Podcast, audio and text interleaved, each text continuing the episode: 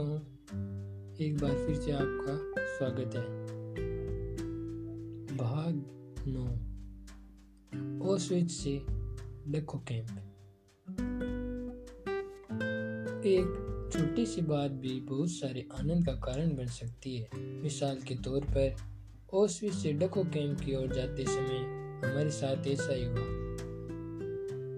हम सभी के अंदर ये डर था कि हमें माउथा सेन कैंप की ओर ले जाया जा रहा है।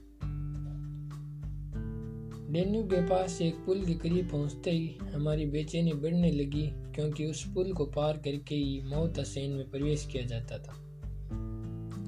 जिन लोगों ने पहले कभी ऐसी कोई घटना न देखी हो, उनके लिए कल्पना करना भी थोड़ा मुश्किल होगा कि उस समय हमारे डिब्बे में क्या हुआ। जब कैदियों ने देखा कि पुल पार करने के बजाय डको ही जा रहे थे तो वे मारे खुशी के नाचने लगे।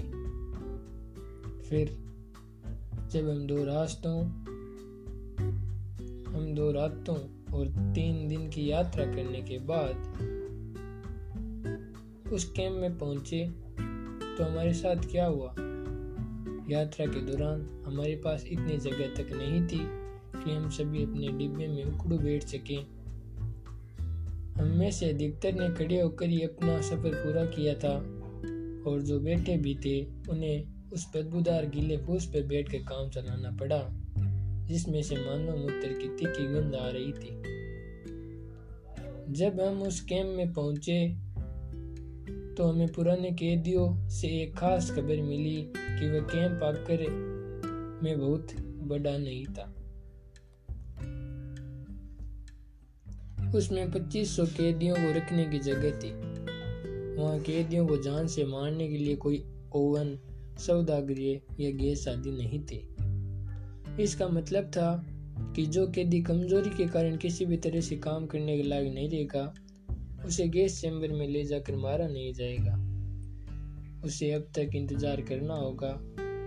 जब तक उसे ऑफ़िस ले जाने के लिए कोई बीमारियों का काफिला तैयार नहीं होता।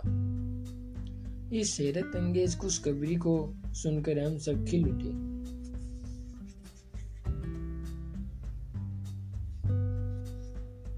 ओसविज में हमारी झोपड़ी के मुखिया की इच्छा पूरी हो गई थी।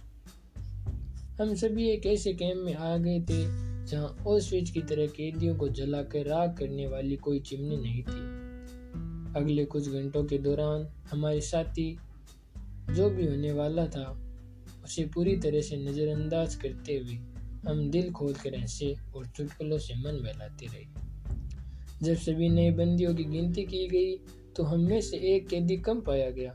आखिरकार वह एक झोंपड़ी में मिला, जहाँ वह थकान के मारे बेसुध होकर सो गया था। इसके कारण हमें वह सारा समय उस खोए हुए बंदी के मिलने तक बारिश और ठंडी हवा के बीच बिताना पड़ा। इसके बाद तो हमारी हाजिरी जैसे सजा देने वाली परेड में बदल गई। सारी रात और अगले दिन सुबह देर तक भी हमें अपनी लंबी यात्रा के बाद बारिश में भीगते हुए कड़कड़ाती सर्दी में खड़ा होना पड़ा। इन सब के बावजूद हम सभी इस बात से बहुत खुश थे कि कैंप में कोई चिमनी नहीं थी और ओसिस वहाँ से बहुत दूरी पर था। दूसरे कैदियों से जलन एक बार हमने अपने कार्यस्थल से बंदियों के दल को निकलते देखा। तब हम सारे कष्टों को एक अलग ही रूप में देखते थे। हमें उन बंदियों को देखकर जलन का एहसास हुआ, जो दिखने में व्यवस्थित और सुरक्षित लग रहे थे। उन्हें देखकर लगा कि वे बहुत ही खुशहाल जीवन जी रहे थे। हमने गहरी उदासी के बीच सोचा, बेशक उन्हें नियमित तौर पर नहाने का अवसर मिलता होगा। उनके पास अपने दांतों व कपड़ों को साफ़ करने के ब्रश होंगे। उनमें से हर एक के पास सोने के लिए अलग गद्दा होगा और उन्हें मासिक रूप से आने वाली डाक के माध्यम से अपने रिश्तेदारों की खोज खबर मिलती होगी।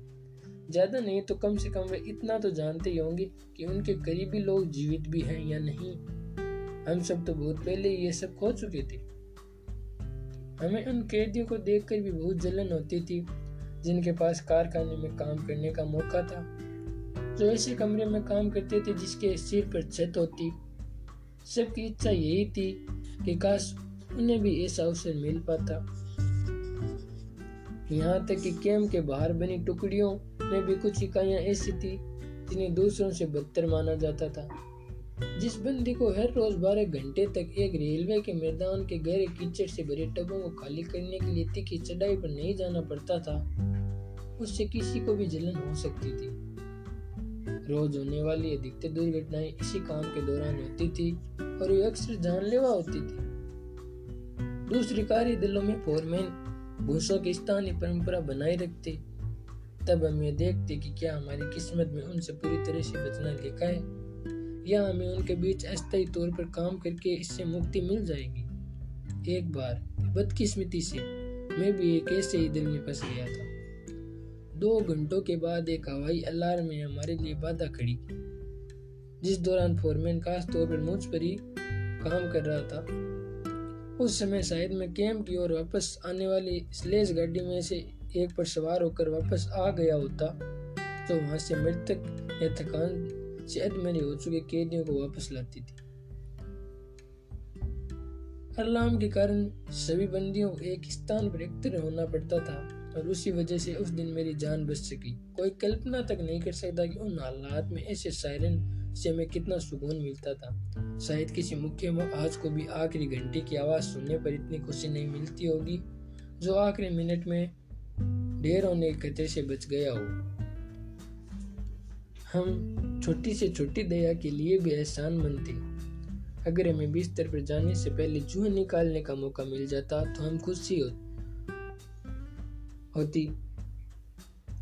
हालाँकि मैं अपने आप में कोई बहुत ही आनंददायक काम नहीं था, क्योंकि ऐसा करने के लिए हमें एक सर्द झोंपड़ी में नगन होकर खड़ा होना पड़ता।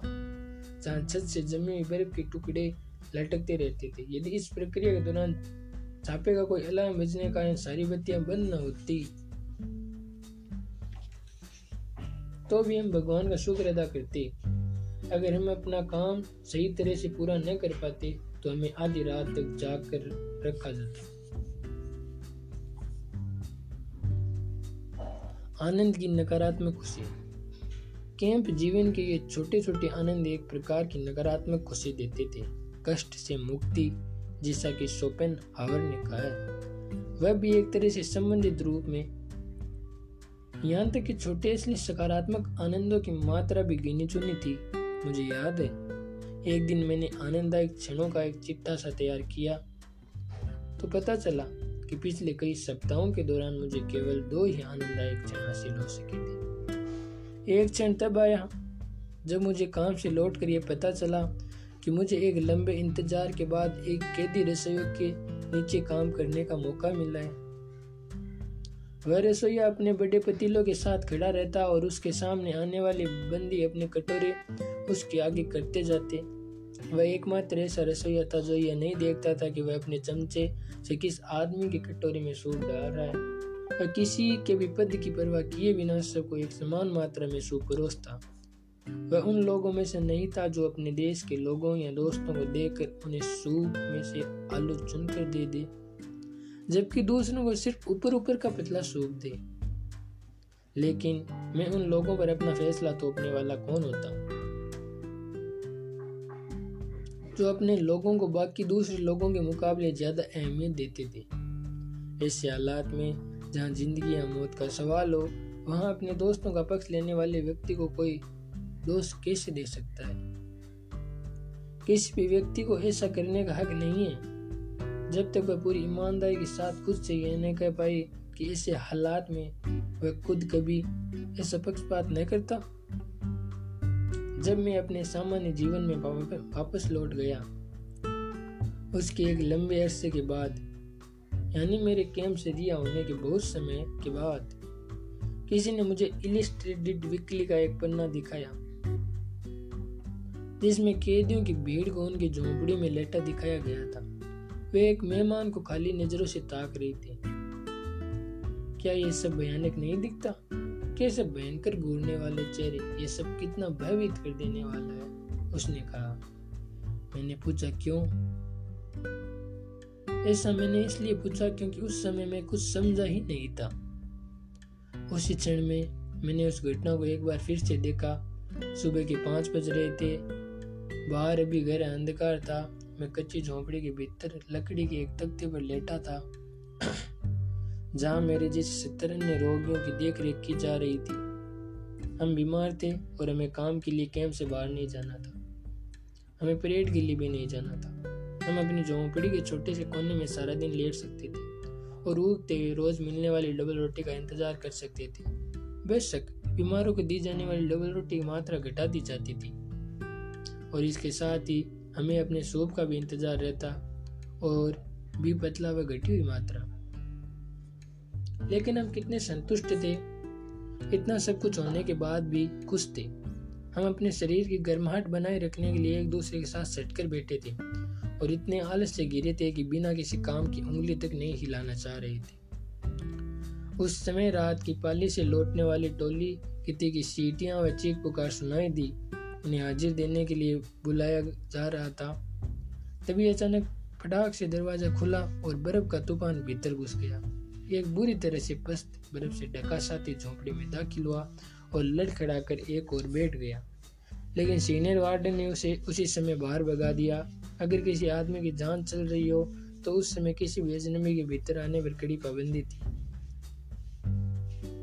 मुझे उस दिन, उस आदमी के लिए बहुत खेद हुआ और साथ ही इस बात की खुशी भी हुई कि मैं उसके स्थान पर नहीं था। बीमार पड़ने और बीमारों के कमरे में उगने के बजाय अगर मुझे वहाँ यूँ ही दो दिन रहने का अवसर मिल जाता या उसके बाद के दो दिन और मिल जाती तो संभव चैन आ जाता।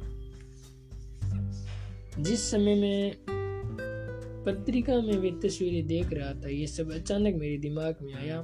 जब मैंने अपनी बात समझाई तो श्रोता समझ गया कि मुझे वे तस्वीर इतनी भयानक क्यों नहीं लगती। उस तस्वीर में दिखाए वे लोग शायद इतने दुखी नहीं रहे होंगे। अच्छा दोस्तों, फिर मिलते हैं एक नए पॉडकास्ट के साथ।